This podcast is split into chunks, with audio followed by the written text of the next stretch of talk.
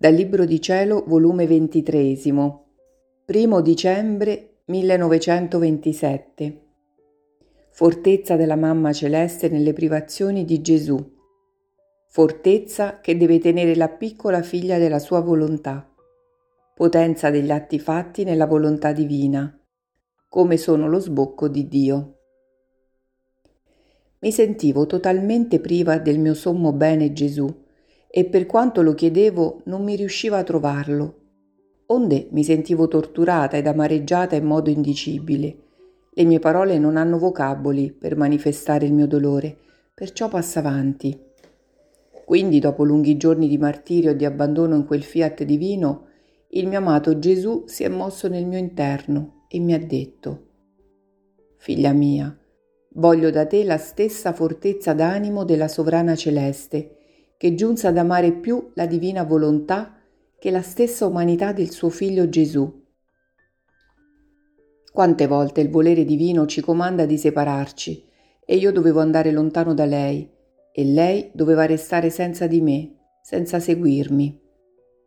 Ed essa restava con tale fortezza e pace da posporre al fiat divino il suo stesso figlio, tanto che esso, rapito da tale fortezza, bilocava il sole della mia volontà divina e mentre restavo con la mamma mia, accentrato in lei, restavo accentrato in me. Il sole si bilocava, ma la luce restava una, allungandosi ma senza mai separarsi dall'uno all'altro centro del sole bilocato.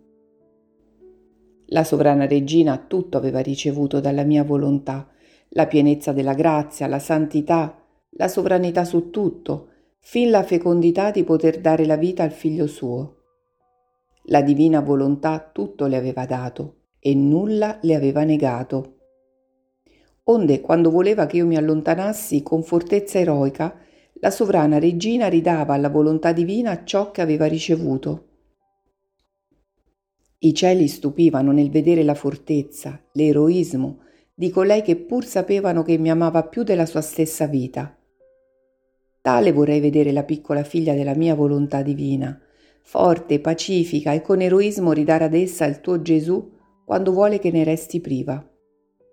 Non vorrei vederti abbattuta, mesta, ma con la fortezza della mamma celeste, e come per la sovrana del cielo la separazione era esternamente ed apparentemente, ma internamente il mio volere divino ci teneva fusi, fusi insieme e inseparabili, così succederà di te.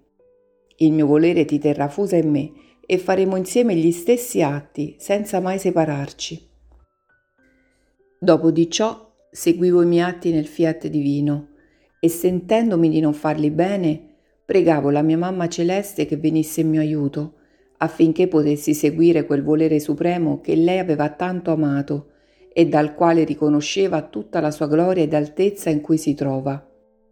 Ma mentre ciò pensavo, il mio sempre amabile Gesù, muovendosi nel mio interno, mi ha detto, Figlia mia, tutti gli atti della mia madre regina, fatti nella mia volontà, stanno tutti in aspettativa, che vogliono il seguito degli atti della creatura fatti in essa, sicché tutto ciò che tu fai nel mio volere sono questi atti che ti vengono in aiuto, anzi si schierano intorno a te per somministrarti chi la luce, chi la grazia, chi la santità, e chi l'atto stesso che tu fai per poter avere il seguito di questi atti nobili, santi e divini.